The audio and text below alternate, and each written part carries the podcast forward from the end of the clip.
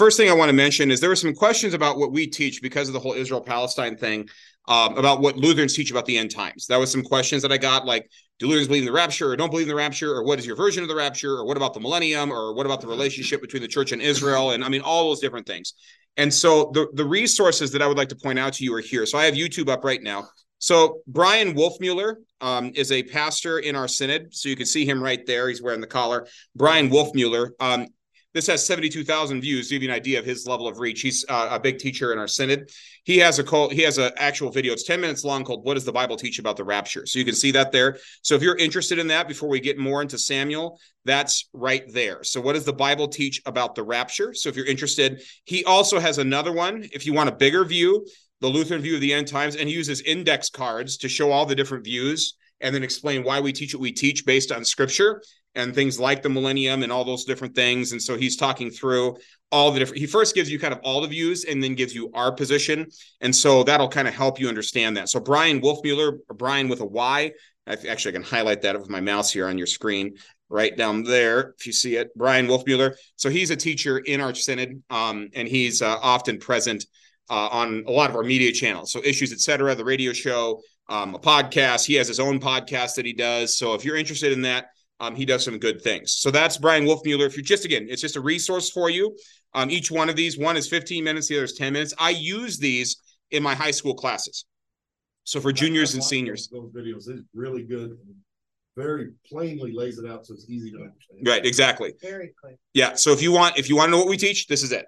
If you get confused by me or if I'm talking too fast, watch Bryan Wolfmueller. He does not talk as fast as me. Okay.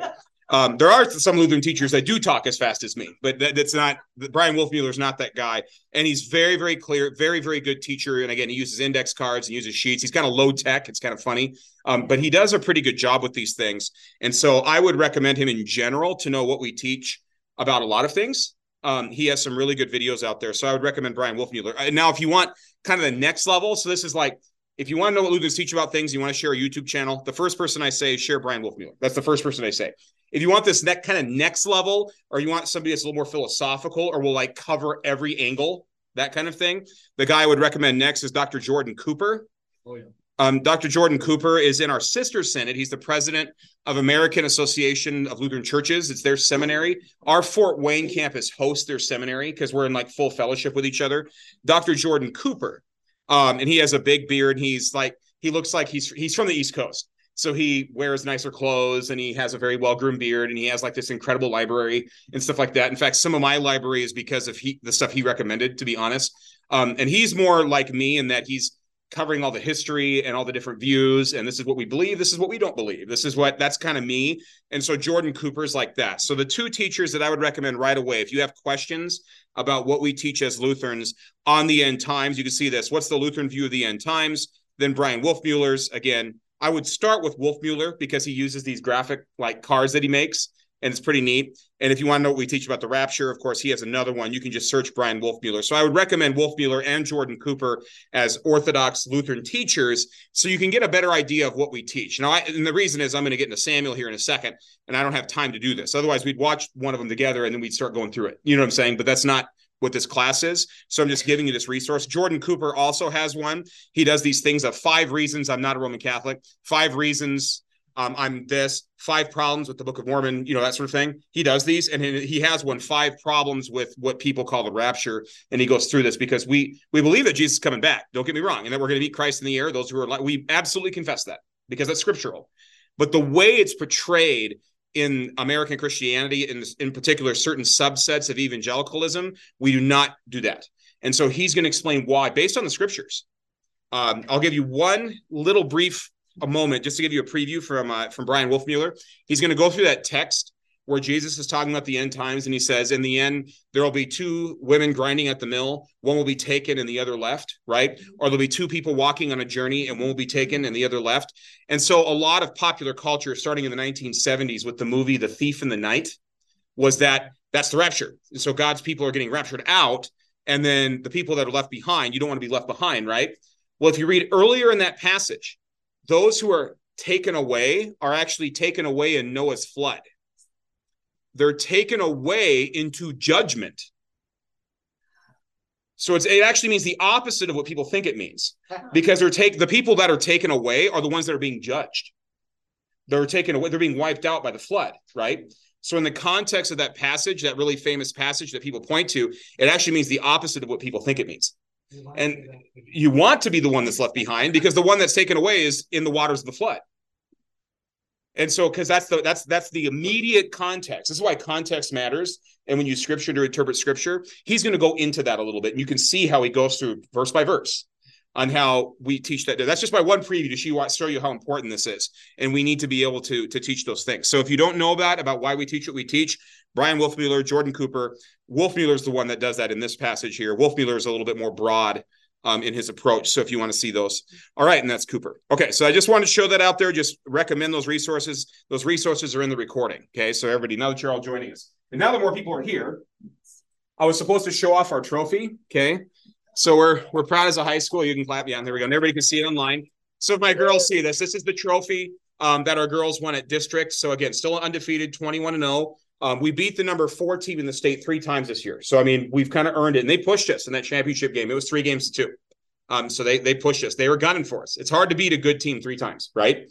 And so we we did win. So this is the trophy. We'll get the plate eventually, right? They they don't have the pre- plate pre-made at the tournament, obviously, and so we'll get a plate there. But that's the trophy. Um, and of course, you saw on the slides if you were at worship this morning, you'll see it again at eleven. Um, the thing that we're almost the most proud of is they're also academic state champs um, in their conf- in their division, and so that's a big one. Their average GPA was three point nine three or three point nine one or something like that. So that's really good too. So we're happy about that. So there you go. Okay, so now it's on camera, and my girls can say I was promoting them, and they'll be really excited about that. So I'll leave that over there. Okay, we got to get back into Samuel. So I'll get us back into Samuel. So let me pull this back up. And my throat's a little dry, so if I have to take breaks to take drinks of water, um, it's because uh, we went to City of Rocks yesterday and hiked around up there. It was beautiful weather for that, actually. Um, it was awesome day, but uh, hiking out in the dry air and everything else is just a little, you know, a little dry. So if I'm drinking water, that's I'll trust you forgive me for that.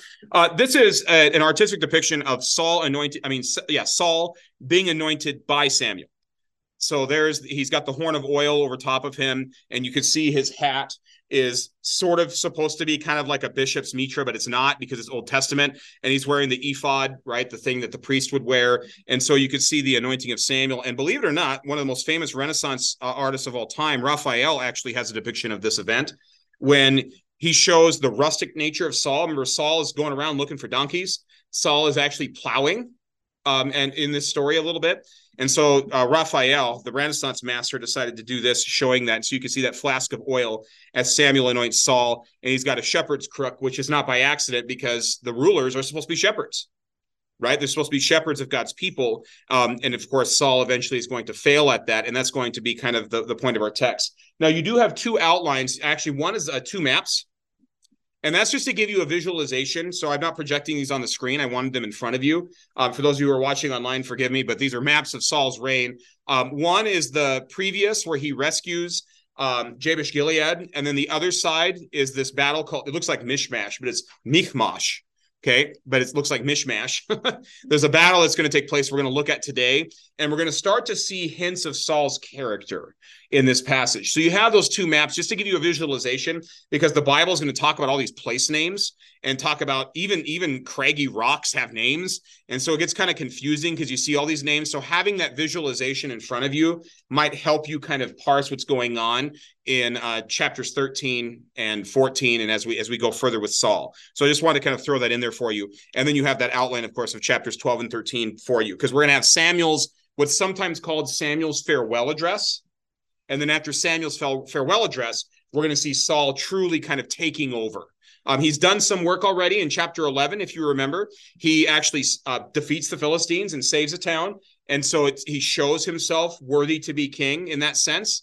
But there's still some hesitation. And so Samuel very publicly is saying, This is the history of how things have gone. This is now your king. It's almost like John the Baptist and Jesus. I must decrease so he can increase. There's a little of that going on with with Samuel and Saul, but Samuel's still going to be important after the story because he's got another king to anoint just a few chapters later. So let's just keep that in mind. So here's how this starts. First Samuel 12, 1 through 4.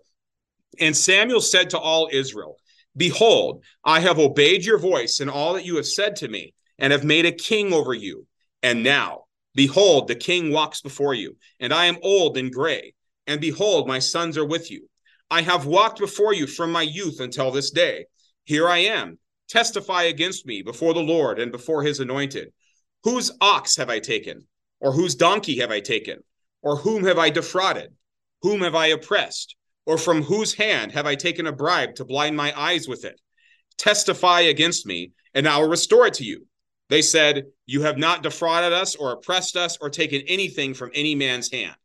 Okay, so let's stop right here. So after after First Samuel 11, we think there's a gap of time here where there's just relative peace or relative calm as Saul grows up a little bit um, you're going to get a weird passage in 13 where the text tradition doesn't even give us the right number. We don't even know what the number is. We have to go to the book of Acts actually to find out how long Paul actually, I mean, Saul was actually ruler. There's a couple of textual reasons for that. But the point is, is uh, 1 Samuel 11 to 1 Samuel 12, there's kind of a cutoff here. It's like Samuel's like, okay, now that we've got everything figured out, let's start this. And so we don't know the exact time when Samuel gives this speech, is the, the reason I bring this up. And so here's Samuel saying, This is who I am. I've been with you since the beginning, right? Of my whole life. When I was a small child, I was in the temple. I have not done anything wrong. And if I have, I'm going to repay you. Tell me if I, if I have I done anything wrong. So now you know who I am. I've been your faithful servant. I've been your faithful judge this entire time. I've been a prophet for you this entire time. What have I done wrong? And so look what and so the, and they they agree with it. The assembly of the people of Israel say you're right. You're you've been faithful. You've been faithful. We have nothing against you. And so he does that on purpose, by the way, because he's trying to, he's setting up a case. And he said to them, The Lord is witness against you, and his anointed is a witness this day that you have not found anything in my hand. By the way, his anointed, that's a reference to Saul. So Saul's present here, okay, in this assembly when Samuel's speaking to the people. And Saul himself, as the next leader of Israel, is a witness saying that Samuel has done everything correctly. And they said, He is witness that he is Saul. And Samuel said to the people, The Lord is witness, who appointed Moses and Aaron and brought your fathers out of the land of Egypt. Now, therefore, stand still, that I may plead with you before the Lord concerning all the righteous deeds of the Lord that he has performed for you and for your fathers. When Jacob went into Egypt, and the Egyptians oppressed them, then your fathers cried out to the Lord, and the Lord sent Moses and Aaron, who brought your fathers out of Egypt, and made them dwell in this place. But they forgot the Lord their God. And he sold them into the hand of Sisera, commander of the army of Hazor, and into the hands of the Philistines, and into the hand of the king of Moab. And they fought against him. Anybody know what book of the Bible this is a reference to? Anybody? It, uh, judges? Judges. This is the judges, because look what look what he says in the following passage. And they cried out to the Lord and said, We have sinned because we have forsaken the Lord and have served the Baals and the Ashtaroth. But now deliver us out of the hand of our enemies that we may serve you. And the Lord sent Jerubbaal. You know who that is? Gideon. Okay, so Gideon and Barak. Barak is the one who's with Deborah, right? Okay, and Jephthah. And then look who he says Samuel. So Samuel himself calls himself a judge. So that's where you're getting that transition here. Okay, and delivered you out of the hand of your enemies on every side, and you lived in safety. And when you saw that Nahash, the king of the Ammonites, came against you, you said to me, No, but a king shall reign over us, when the Lord your God was your king. And now behold, the king whom you have chosen, for whom you have asked, Lord, behold, the Lord has sent a king to you. What do you think Samuel's doing here? I do this with my high school kids sometimes. Like, what's the point? If you were teaching like if you were teaching like second grade Sunday school and they had to read this, let's say they're reading the Bible, and I'm like, what would you say Samuel's actually doing? What's his purpose? Well, and he's saying, what has God not done for you? Right? Look at the history. Look at the history. Remember that whole cycle in Judges, right? You can find these circles, right? Israel forgets God. God lets Israel become oppressed. Israel cries out. God sends a judge. Israel says, Yay, God. And then they forget about God again. And so then God sends another. And it goes over and over and over for about 400 years. That's the cycle. Right. Each and each time the judge's characters are worse also. And so then you end up with Samuel, right? And you see the state of the priests. We've seen this in First Samuel. Eli's sons are sleeping around with women. They're taking the, the, the choice parts of the sacrifices. Even Samuel's own sons don't aren't like Samuel. And that's why they're present. He, they're present in this meeting, by the way, because one of the reasons they asked for a king is because they don't think Samuel's sons can do it because they're not people of integrity, integrity like he is. But every time there's been a problem, God has cho- has shown up. God has fulfilled his promises every time. And yet they're not willing to look at that and instead say, we need a king like everybody else. So Samuel's indict. This is an indictment. This is an indictment of the people of Israel. And eventually they figure it out. Too late, but they do figure it out. All right, let's keep going. If you will fear the Lord and serve him and obey his voice and not rebel against the commandment of the Lord, and if you both you and the king who reigns over you will follow the Lord your God, it will be well. But if you will not obey the voice of the Lord, but rebel against the commandment of the Lord, then the hand of the Lord will be against you and your king. Now, therefore, stand still and see this great thing that the Lord will do before your eyes. Is it not wheat harvest today? I will call upon the Lord, that he may send thunder and rain, and you shall know that and see that your wickedness is great, which you have done in the sight of the Lord, in asking for yourselves a king. This, by the way, this is uh, like winter wheat, the way they do things. So this is probably April or May. It's already dry in Israel at this time, climatology wise. So to have a so have any rain would have been abnormal. To have a thunderstorm would have freaked them out, because that is not normal. Okay, that would the equivalent for us, even though it's not really, um, we wouldn't be harvesting at the time. It would be like getting a thunderstorm in February. In other words, it would be that weird. Like we would be saying, okay, this is a free, it's a freak of nature sort of thing, and this is done because of God's prophet, right? So Samuel called upon the Lord, and the Lord sent thunder and rain that day, and all the people greatly feared the Lord and Samuel. Lord first, Samuel, because he's his spokesperson, right? That's the idea. And by the way, if it's wheat harvest, do you want rain? This is this is this is a warning, right? If you if you obey God's commandments, if you're staying in God's covenant, if you're living in His grace and blessing, then you're going to have some good harvests. But if you disobey God and you start to live like the pagan nations, guess what's going to happen to your harvest in the future? You're not going to have any harvest, right? They're going to be rotted out or it's going to be limited and you're going to starve. You're going to need to buy from others and you're going to be servants of other nations. Go ahead. Right, the grasshoppers, locusts, and if you as we go in this story, just so you know, these books of Kings, and we get to the prophets, it's exactly what happens. Is God uses pestilence, God uses foreign nations, even during harvest time. And all the people said to Samuel, Pray for your servants to the Lord your God, that we may not die. For we have added to all our sins this evil to ask for ourselves a king. They finally get it, at least temporarily. they finally get it. There that Samuel has. This is, by the way, what we call the preaching of the law. Right? This is the preaching of the law. There's law and gospel in this. This is law. Here's how you screwed up. Here's what will happen to you if you don't repent. Here's what your status is before God. All it takes is a word from God, and your crops would be destroyed, and you could die if you cross God. This is law. And in reality, if we were talking about ourselves, it's the same thing. The only reason any of us live, it's one of those there, but for the grace of God, go I moments, right? Because if God, the, the universe, who knows everything we've ever thought, dreamt, slept, every everything we've ever done in private, everything we've ever dreamed about, that God has every right, every right. He's holy and righteous to kill us in our sleeps. He has every right, but he doesn't because he is also loving, gracious, merciful, abounding in steadfast love, compassionate. But he, by rights, it would be just for him to do so, right? This is the preaching of law. Okay, this is what law is. Okay, and Samuel said to the people, Look at this. Now we're going to get a word of grace. Remember, law of gospel? Word of grace. Do not be afraid that you have done all this evil. Yet do not turn aside from following the Lord, but serve the Lord with all your heart. And do not turn aside after empty things that cannot profit or deliver, for they are empty. For the Lord will not forsake his people for his great name's sake, because it has pleased the Lord to make you a people for himself. So it's not because they've earned this, obviously, at this point, right? This is grace. Don't be afraid. Even though you've done all these sins, God's going to work with you anyway. That's grace. This is gospel.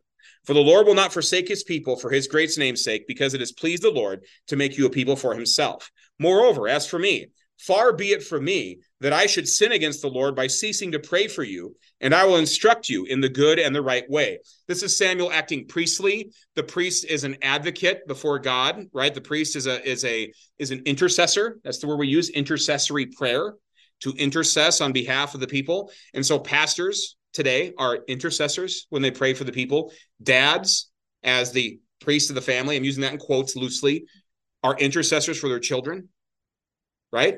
Of course, moms too. Do you get the point that I'm making on this? So we all intercess, and so Sam Samuel's like, I would be sinning my as my duty as your leader, as your judge, and as your priest, right? I would be sinning if I was not praying for you because that's my job. That's my vocation. God has called me to do so. And so he's like, I'm going to keep praying for you. Just because you screwed this up doesn't mean I've given up on you. How often do you think pastors think that in their heads? Yeah, every day. It's like you, you you know, and of course Jesus himself does this with his disciples, right? Sometimes when they keep they don't get it, and you could just see him. All right, let's do this again, right?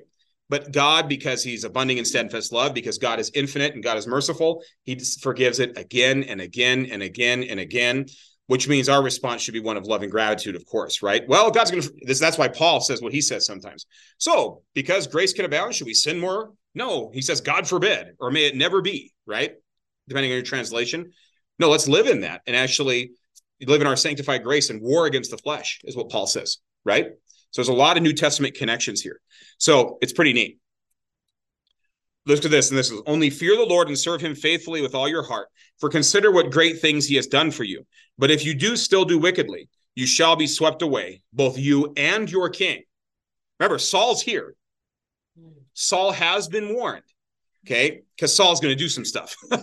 okay, and that's why Saul Saul starts really, really good. He's prophesying um, in in chapters ten and eleven, right? God creates a new heart within him, and he's he's there, and then he starts to get worse and then he starts to get stubborn and then he starts to get presumptuous and then he starts to get jealous and then it just it's just this chain of events. Sin beget have you ever heard the phrase sin be, sin begets sin saul is a really good example of this okay? Saul's a really good example of this okay?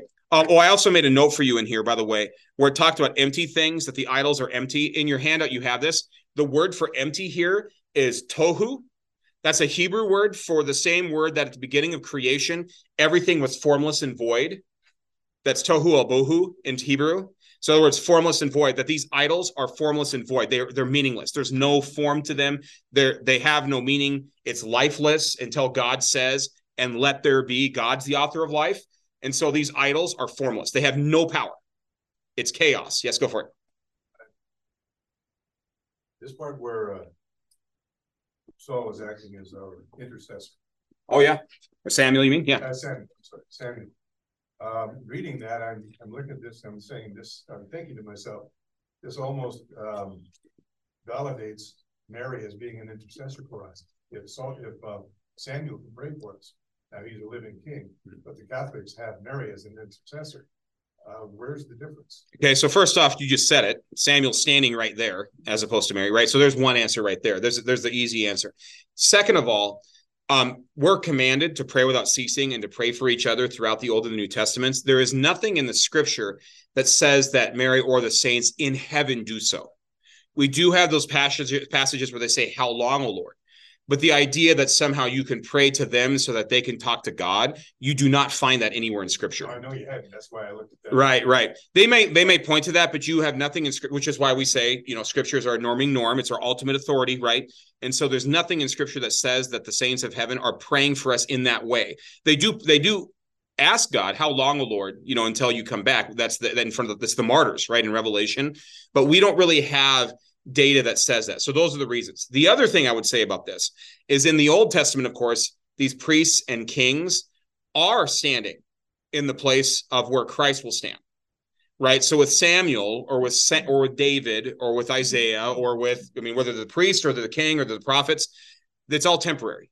They all die right? They all die. And so now, because Christ has come, this is why we have the book of Hebrews in many ways, right? We have that great and faithful high priest. So now we can approach God boldly, the throne of grace, because we are in Christ. So the other answer I would have to that is, yeah, back in the Old Testament, I could see why you thinking that you need all the help you can get, you know, that sort of thing. But now that Christ has come, you don't need that. Why would you go to somebody else when you go direct? Right? Why, why would you why would you go for the second? Why would you go for for third place when you go for first place? You know, I mean, that's I mean, it's just kind of odd to me. Yeah, go ahead and the, the veil in the temple was torn. Right. So there's a direct access in the new covenant. So that's a that's a little bit of a convoluted answer, but I think you give three or four reasons why we would say that this that this is not a reference to that. That intercess we all should be engaged in intercessory prayer to a certain extent, praying for each other and praying for that sort of thing. But in terms of what the scriptures teach, there's nothing that says that once those who are with Christ or those who have departed this life are all of a sudden still active or that they can hear our prayers even you know you'd have there's a lot of assumptions there. Um, and i can explain more. Eastern orthodoxy does this also right? Where they have like intercessory prayer and they have saints and those sort of things. And again we like the saints. They're great examples. I mean we celebrate president's day in the kingdom of the left. We can celebrate saints days in the kingdom of the right. Look what you did in this this person's life. Like samuel. We have samuel on our church calendar. Lord thank you for working through samuel. This is awesome. Help me to have faith like this so it's not like saints days are bad it's just when we say oh, Samuel, who used to live here, please intercede and pray for me. Okay, why would you do that when Christ has already done the work? And you can act directly approach the Father. You know, you see what I'm saying? And so that's changed also. I would argue that sometimes they they're actually going backwards uh, in in Roman Catholicism or Eastern Orthodoxy, and I think they're Christians. Don't get me wrong. I think they're Christians. Okay, but sometimes I think some of that is going backwards towards the Old Testament and actually takes away from the merits of Christ.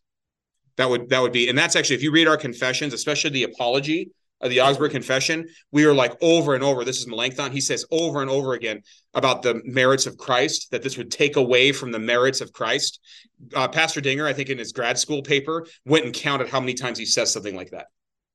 And it's like in the hundred. It's like over a hundred. He says this merits of Christ, merits of Christ, merits of Christ to emphasize that this would take away from if we believe that these sort of things.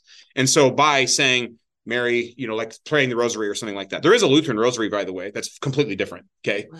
But in the, but in the, it's, it's not a really common practice, but there is one that's out there. If you want to research that, you can research that. Jordan Cooper, who I showed you, actually talks about this. But it would be, um, anyways, to say, you know, Mary, Mother of God, you know, blessed, blessed art thou among women, and blessed is the fruit of thy womb, Jesus. You know, that's part of that. Help us in the hour of our need, in the hour of our death. Why would you do that when you can just say, Lord, save me for the merits of Christ? Remember my baptism, Lord. You know, help me remember my baptism, help my unbelief, create faith in me. And you know, in Holy Communion, I know I have forgiveness of sin. Why would you substitute that, or why would you cling to a different, a lesser promise when you have the ultimate promise? You know, that's the sort of thing. That's one of the reasons I'm not Roman Catholic, honestly. Is is is this? Are these issues? Is because of these the Mariology and also just some of the stuff involving prayers and the saints. It just it troubles me because I think, like our confessions say, it takes away from the merits of Christ. And so I don't know. That was a long answer, but it got me going. No, yeah. no. Yeah. All right. All right. And so that's where we were. Fear, fear the Lord. So again, law and gospel, right? There's law and gospel in this passage. You've screwed up, but God's going to do something with you anyways. Of course, ultimately, he's going to raise Christ through this people, this stubborn and stiff necked people, as he calls them. All right. So then we get to Saul, chapter 13, and you have this in your outline. Saul lived, and this is weird. Saul lived for one year and then became king and when he had reigned for two years over Israel, Saul chose 3,000 men of Israel. Now, if you read that first verse, do you understand where that sounds bizarre? Saul lived for one year. He didn't become a king when he was a baby. So, what in the world is going on? There are multiple interpretations of this, and even the, the manuscripts, like the Septuagint, the Greek translation, and the Hebrew manuscripts, don't even necessarily agree on this issue. And so there's some theories on this. Now, this is not a major issue in terms of scripture. Um, this could be a copyist issue and those sort of things. The view that I found kind of entertaining that some scholars have, and it's in this big First Samuel commentary I have from Concordia, this one here, this First Samuel one that I use as one of my resources, is that they're trying to demean Saul. Think so. Think about this. Saul lived from one year. This would have been after his anointing, is the idea, right? Became king when he had reigned for two years over Israel. Um, it never actually gives you the number of years that he reigned the entire time. Like I said, you have to go to the book of Acts. Now, David does reign for over 40 years. And so I think what's going on, and this is some comment, not everybody agrees on this, but some commentators think that the author of First Samuel, whoever the priest was, or the scribe was, based on these eyewitness testimony and these manuscripts, was trying to say Saul really didn't reign as a true king for very long. That using these numbers, they're saying, yeah, David reigned for 40 years, but Saul, he was really only good for two of them. You see what they're doing here? And so that's the common interpretation. Um, some manuscripts don't even have a number there.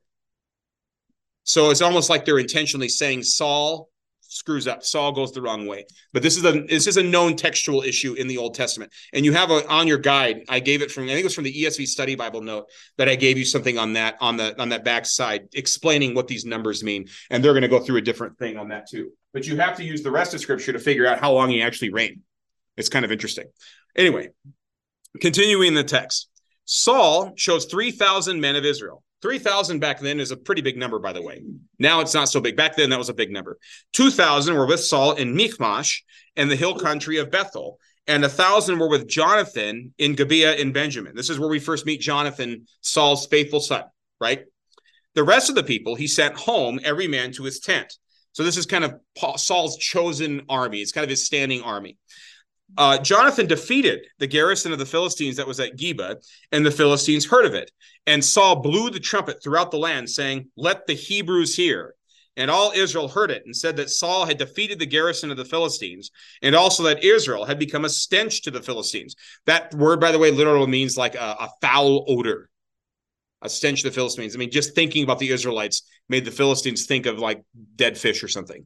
Like they they really did not like the Hebrews and the Israelites at this point. And the people were called out to join Saul at Gilgal.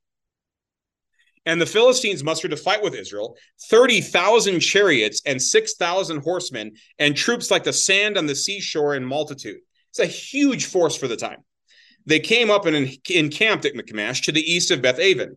When the men of Israel saw that they were in trouble, for the people were hard pressed, the people hid themselves in caves and in holes and in rocks and in tombs and in cisterns, right? Wells. And some Hebrews crossed the fords of the Jordan to the land of Gad and Gilead. Saul was still at Gilgal, and the people followed him trembling. By the way, I was just I was just told you I was just at City of Rocks when I was studying for this, I was like, it's really hard for me not think of City of Rocks. If you've ever been there, there's caves and outcroppings and think places to hide everywhere. And my, my son took a picture where he's like below between two rocks, you know. So you get this image of like people kind of like it's like gophers and holes, right? All kind of crouched down all these different places, but in tombs and in wells. I mean, they're that freaked out. They're trying to hide from the Philistines because this number is ginormous, to use the modern uh, colloquial saying. Okay. He waited seven days the time appointed by Samuel. Why would you wait seven days? What is what's significance of that? What do you think?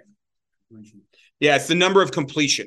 And so it's a complete time waiting for God's plan and God's design. It's also a way for the people of Israel to set themselves apart and be consecrated because they're a holy people. So this is not just, all right, we got to recruit some more people. And then when we got this X number, we're just going to go on whenever we have it. It's we need to wait seven days because seven is a number for completeness. It also allows us to do a Sabbath right? To go through a Sabbath ceremony um, because it shows that we're different from people and wait for God's counsel. So he waited for seven days, the time appointed by Samuel. But Samuel did not come to Gilgal, and the people were scattering for, from him. So they're they're freaked out, and Saul's starting to lose his army. He's starting to get some desertions. They're starting to leave him. So look what he does. Saul said, Bring me the burnt offering here to me and the peace offerings. And he offered the burnt offering. As soon as he had finished offering the burnt offering, behold, Samuel came. And Saul went out to meet him and greet him. Samuel said, What have you done? And Saul said, When I saw that the people were scattering from me, and that you did not come within the days appointed, and that the Philistines had mustered at Michmash, I said, Now the Philistines will come down from me at Gilgal, and I have not sought the favor of the Lord. So I forced myself and offered the burnt offering. This is yeah, this is a problem. Okay. And Samuel said to Saul, You have done foolishly. You have not kept the command of the Lord your God, which he commanded you. From then the Lord would have established your kingdom over Israel forever. But now your kingdom shall not continue. The Lord has sought out a man after his own heart, and the Lord has commanded him to be the prince over his people, because you have not kept what the Lord commanded you. And Samuel arose and went up from Gilgal. The rest of the people went up after Saul to meet the army, and they went up from Gilgal to Gibeah of Benjamin. And Saul numbered the people who were present with him about 600 men. He had 3,000. Now he has 600. And then his son Jonathan has another small contingent somewhere else, as you got that, right? That's going to be important later, just so you know. But first off, I want to ask this question. This is kind of a debate. Why, what is the actual sin here?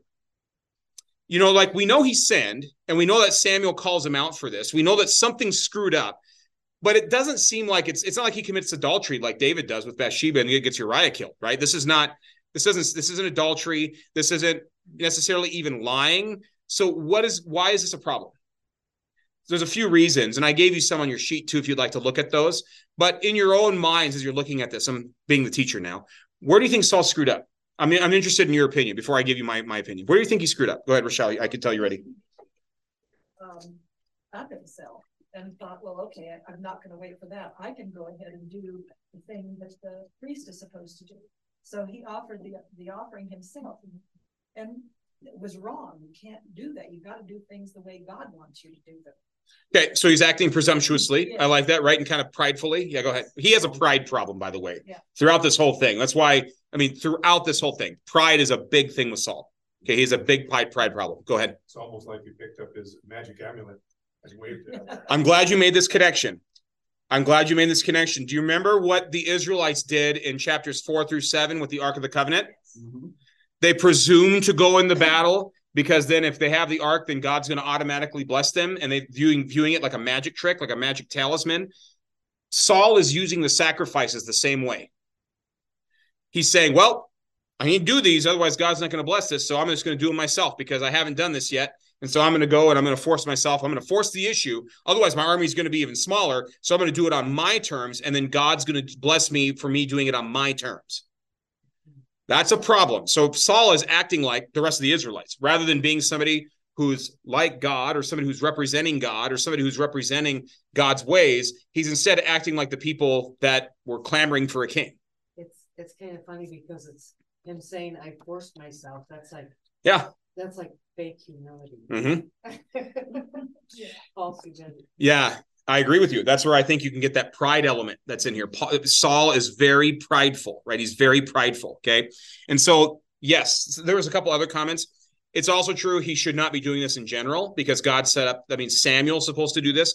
Saul is not a Levite, right? Saul is not. So he's violating that also. And he's doing it. And here's the important thing he's doing this very publicly.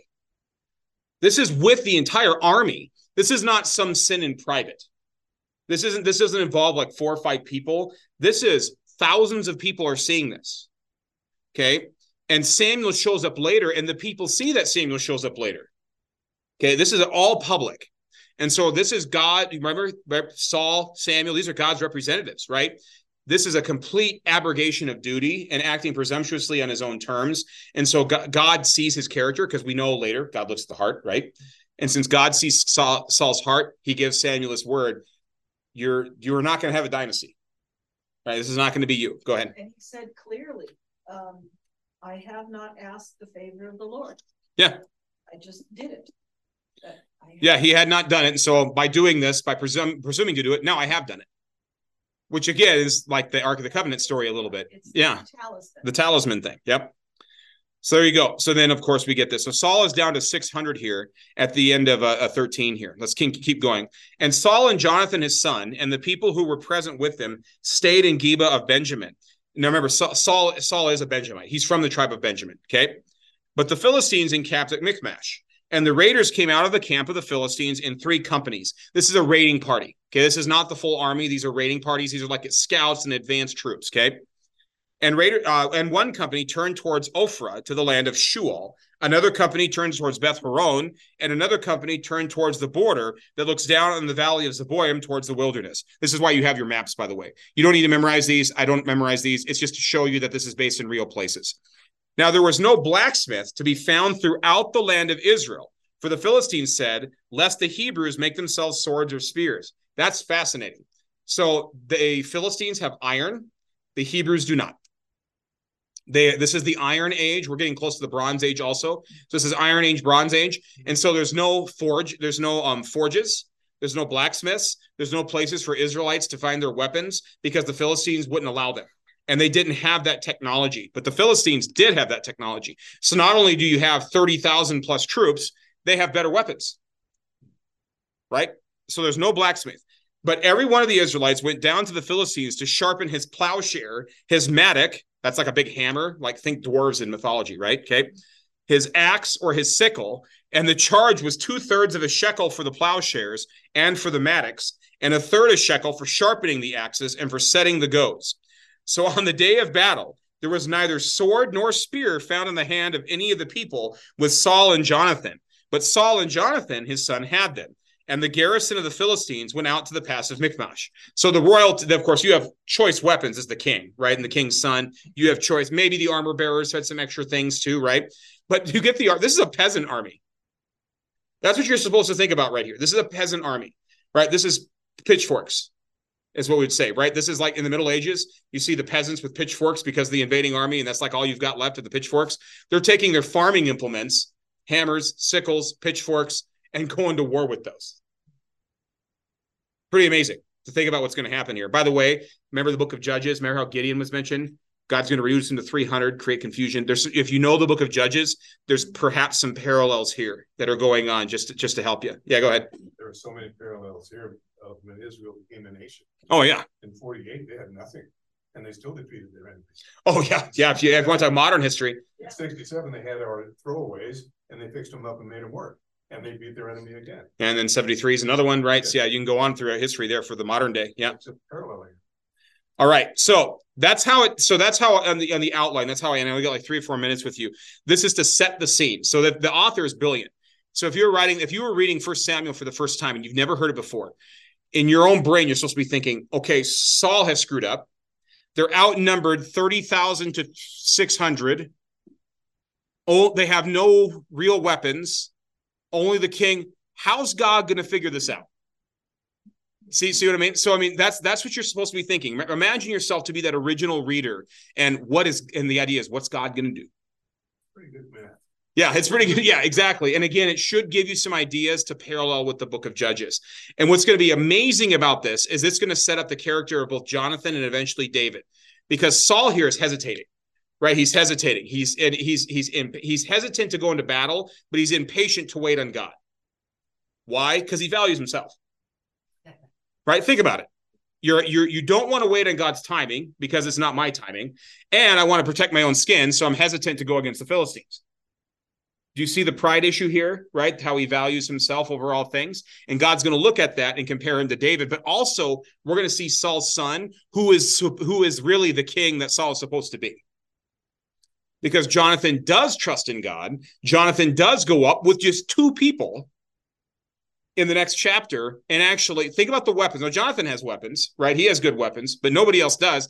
Jonathan's going to go on like kind of like what I'd call like an undercover mission and he actually starts winning, and that forces Saul into action. That's the next. That's the next chapter. I'm giving you a little spoiler alert, right? Hmm. Because remember, I told you you're supposed to, you know, if you were hearing this, remember this was almost most people didn't have these manuscripts, right? So in this culture, these were read in the synagogue, or if they had the temple or the tabernacle. And so when you told these stories to kids, because you were supposed to remember Deuteronomy six, you you shall wear this word of God as a frontlet between your eyes when you get up, when you go down, all these different things. So if you're a Hebrew parent and you're telling your kids the story about this mighty battle that's going to take place, you get to this pass. The garrison of the Philistines went out. All right, go to sleep. I'll tell you more tomorrow. You're like, you're like, no, mom, no, dad. You know, you see what's going on? That's what they would have done. They would have used these as real salvation history. And that's why it's important that we do these things. So my application for you before we go here today is do we share like Samuel in First Samuel 12? He goes through all salvation history, right? Moses, Egypt, Judges. Here we have this moment. You can hear the drama that's being built up as we tell how God's going to act through his people in spite of ourselves. Do we, with our own kids or with our friends or with our neighbors, share what God has done? That's what we need because that's what we do. We we recount salvation history. It's for encouragement. And so we should be more vocal about how God's done things in our lives. Not that it's a word of God like Samuel. Of course, we don't presume that, right? But we can still point to moments in our lives where we can say, God did something for me. You should know this because we sometimes, you know, we look at these scripture passages and say, wouldn't it be awesome, you know, to be alive in 1000 BC and see God do these mighty things? And it's like, what are you talking about? He's doing mighty things right now. But sometimes we don't talk about them because, and, and rightfully so, we're hesitant because we don't want to presume to say that God spoke or those sort of things. And I get that. And that, as Lutherans, we're good. We're not charismatics. We're not Pentecostals, you know, speaking in tongues every service or something like that. I get it. However, we should still be talking about the mighty works of God. And so we have these stories too. So when we recount salvation history, what's your salvation history, right? Whether it's your baptism and you've been raised as a Christian throughout your life, maybe you backslid, maybe you're like Saul, but then God called you back, or like David, and then you had to repent in you know sackcloth and ashes, and then brought you back to Himself. Maybe you were delivered from a disease or cancer or something like that. Or maybe you have a friend that was, or maybe God brought you to a certain place and it was truly a God thing, even though everything is really a God thing, as Pastor Dinger will say. Okay. Okay. That's that's my story. So so I'll just tell it. So my last so just to show you, I'll, I'll lead by example and then we'll close with the blessing. The only reason I'm before you for before you today, you know, we say a God thing. I, I don't know if you know this. I was at an independent Bible Baptist church in Chicago. I graduated from Wheaton College and I got a master's degree in theology at Liberty University and Liberty's Baptist. Okay. We're in Chicago. We're in the Chicago area. This is 2008 9 area. 2008 9, the financial crisis hits, right? And so my wife, who's a band teacher, they're not hiring music teachers in Illinois. They had a they had a school district, Elgin School District was one billion dollars in the red by itself. By itself, they're not hiring anything but core teachers. And so I was like, you know what? Look west, Idaho, Montana, Wyoming. Look west because they at least have to balance their budgets, and so it's less traumatic when things like this happen. She was a finalist in three states: Pocatello, Helen, uh, Helena, Montana, here in Pokey, and then a place called Upton, Wyoming. It's in the northeast corner. Okay, she was a finalist in all three, actually interviewed in Upton, and the other person got it. This was the next one that called her back and they offered her the position. So we moved to Pocatello for her to take this position. Okay. I'm finishing my master's in theology at a Baptist seminary. I want you to think about that. Okay. I get here at the end of my studies and I'm like, you know what? I'm pretty sure the sacraments are a thing because I'm looking at church history and I'm reading people say things like, the, the Eucharist is the medicine of immortality. And this was somebody who knew John, the apostle. And I'm like, okay, I think he knows better than we do. And so I was, I came out here to Pocatello and I was like, you know, Jen, I've got four options Roman Catholic, Eastern Orthodox, Lutheran, or Anglican. I got four options because they actually have sacramental theology. And I talked to a Baptist pastor and he said, go up to the hill on Grace Lutheran and talk to Jonathan Dinger. He's a biblical conservative and they have, I think, what you're looking for. So I want you to get what's going on here. Okay. Baptist school, Baptist pastor telling me to go to the Lutheran church. Okay. Mm-hmm. Just, and I send Jonathan this, you may have heard this. I sent Jonathan like a six paragraph email. It's like the weirdest introduction email he's ever gotten. He has it somewhere, I think. He saved it because it was, he had never gotten something like this. It was like, it was like a confession of faith. You know, this is what I believe about things. It's like, yeah, you can come. I think we're good. Keep coming, you know, that sort of thing. And then a year and a half later, I was baptized. He got baptized because he was our first kid. And then I was teaching Sunday school within like two years. Okay. And then he's like, we're going to build a high school. We need to make this work for two, three years. And we did by the grace of God. I had like five different jobs simultaneously, like five different part time jobs. And then we opened this high school. So we moved here for my wife's job, but we really moved here for my job. Yeah. Think about that. So that's where, and there's, I mean, the financial crisis is involved with this. Take being said no to in Wyoming because we would have moved to Wyoming. It was great pay, by the way, but they said no to us. This we this was the one that called back. You see what I'm saying? There's no way I could have designed that. And so the reason I'm before you today is because God still does things. That's my point. Mm-hmm. Was that? Yeah, she. The joke is they uh, they were out of rental cars in Grand Rapids uh, in Rapid City, South Dakota. That was the airport that was closest, and so they were out of rental cars. So they gave her um uh was no it was a Camaro. They gave her a Camaro, and then she's like, "Yeah, I'm in Eastern Wyoming," and like, "Yeah, I can move from the big city out here. I'm sure that worked for me." You know, that was kind of a joke. So, all right, we should say the blessing on ourselves, and then I'll let you. The Lord bless us and keep us. The Lord make his face shine upon us and be gracious unto us. The Lord lift up his countenance upon us and give us peace. Amen. We're going to try to do 14 through 16, just so you know if you want to read ahead uh, next week. Okay.